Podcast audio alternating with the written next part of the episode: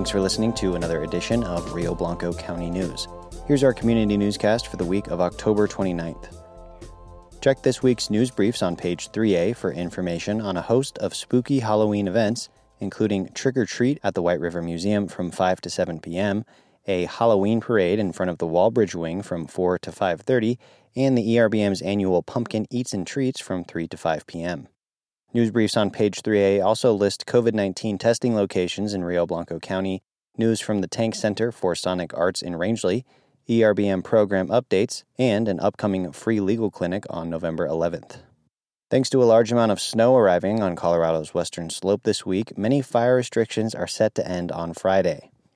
Remember to use fire responsibly as warm weather is set to return next week. Wildland firefighters from the BLM's White River Field Office in Meeker made state and national news this week for leaving a handwritten note at a home in the path of the East Troublesome Fire in Grand County. Read more about the crew's efforts on the front page. Also on the front page, see a photo from the annual 4 H Night at Hogwarts fundraiser last Saturday. A reminder to drop off your mail ballot, and another dive into Rio Blanco County's ongoing budget process. This week's story focuses on the Sales and Use Tax Department, which has already agreed to major cuts in 2021 and could go away entirely after next June, despite generating nearly $2 million in revenue for the county this year. In more County news, Rio Blanco has seen another uptick in COVID 19 cases, with four positives reported in the last seven days. Public Health Director Alice Harvey warned that the county was on the verge of community transmission and reminded residents to be vigilant. Nationwide, more than 40 states, including Colorado, are reporting a surge in case counts, hospitalizations, and deaths. More is on page 2A. County Public Health also shared recommendations for 2020 trick or treating on page 4A. Stick around that neighborhood for this week's editor's column on the value of public participation and Meeker High School senior and HT intern Sophie Gettert's update on how high school students are handling and adapting to homecoming in the middle of a pandemic. More about homecoming later in the podcast. While you're there, don't forget to take a peek at upcoming CNCC programs in Meeker, including topics like basic search and rescue, women's self defense, truffle making, decorative candies, and more. Resurfacing on Colorado Highway 64 is complete. The 18 mile project focused on a 1 inch leveling and 1.5 inch hot mix asphalt, or HMA, overlay, and the installation of a new guardrail. The HMA is expected to add 10 years of life to the highway.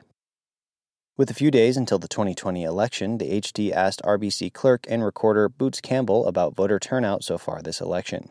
4,240 ballots were sent out. 112, or 2.64%, were undeliverable, and 1,900, or 44.8%, have been returned.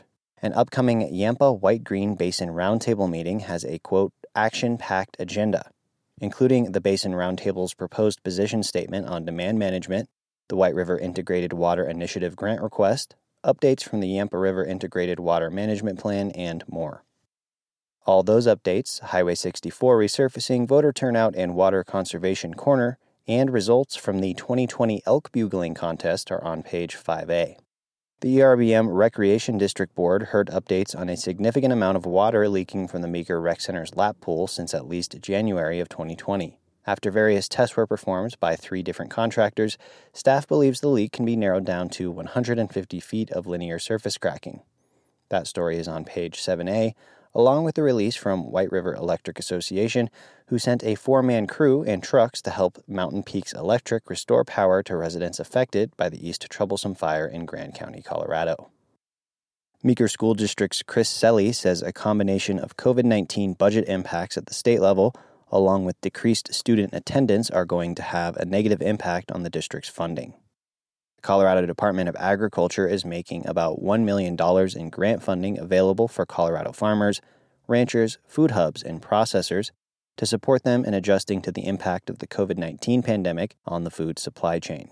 More on schools and grant funds for ag operations are on 8A. The town of Rangeley swore in new trustee Tim Weber this week to fill a vacant seat. Weber is the director of the Western Rio Blanco Metropolitan Park and Recreation District. If you're still undecided about any of the issues on the ballot this year, HT editor Niki Turner provides a rundown of each on page 6A. Rangeley Panthers football scored a narrow victory in Kremmling against West Grand High School Mustangs. The game's final score came out at 14 to 12, with the outcome of the game coming down to the last play. Read a detailed account of the face-off on page 1B, along with an update on the Meeker Cowboys, who lost to the Hotchkiss Bulldogs, bringing their record to 2 and 1. The Cowboys will have a chance to come back and bring that record up to 3 and 1 this week as Meeker High School kicks off homecoming. The theme is Halloween homecoming, and classes are actively planning their floats for the parade on Friday at 11 a.m. on Main Street. At 12:30 there will be an 8th grade Washington D.C. trip fundraiser at Starbucks Stadium, and then MHS Cowboy football plays Cedaredge at 7 p.m. You can watch the game live on our Facebook page at facebook.com slash ht1885 or our website ht1885.com. You can also find the full homecoming schedule in this week's print edition on page 3B. Also on 3B, a story about the Dinosaur National Monument Museum finding a home at the Utah Field House of Natural History. The move represents an important chapter in the history of the Dinosaur National Monument collections. 125 years ago, some lines in the Herald Times read, quote, claiming to love God and doing nothing for the good of men is hypocrisy, end quote. More from past editions in Days Gone By on page 4B, along with this week's crossword and Sudoku puzzles, and turn one page further for the kids page with puzzles, games, and spooky sayings. As always, you can find public notices, including local government meeting agendas, budget notices, invitations to bid, and our 21st century guide to being an informed citizen this week on page 6B. That's all for this week's news highlights. Find even more in print and online at ht1885.com. And thank you for supporting community journalism.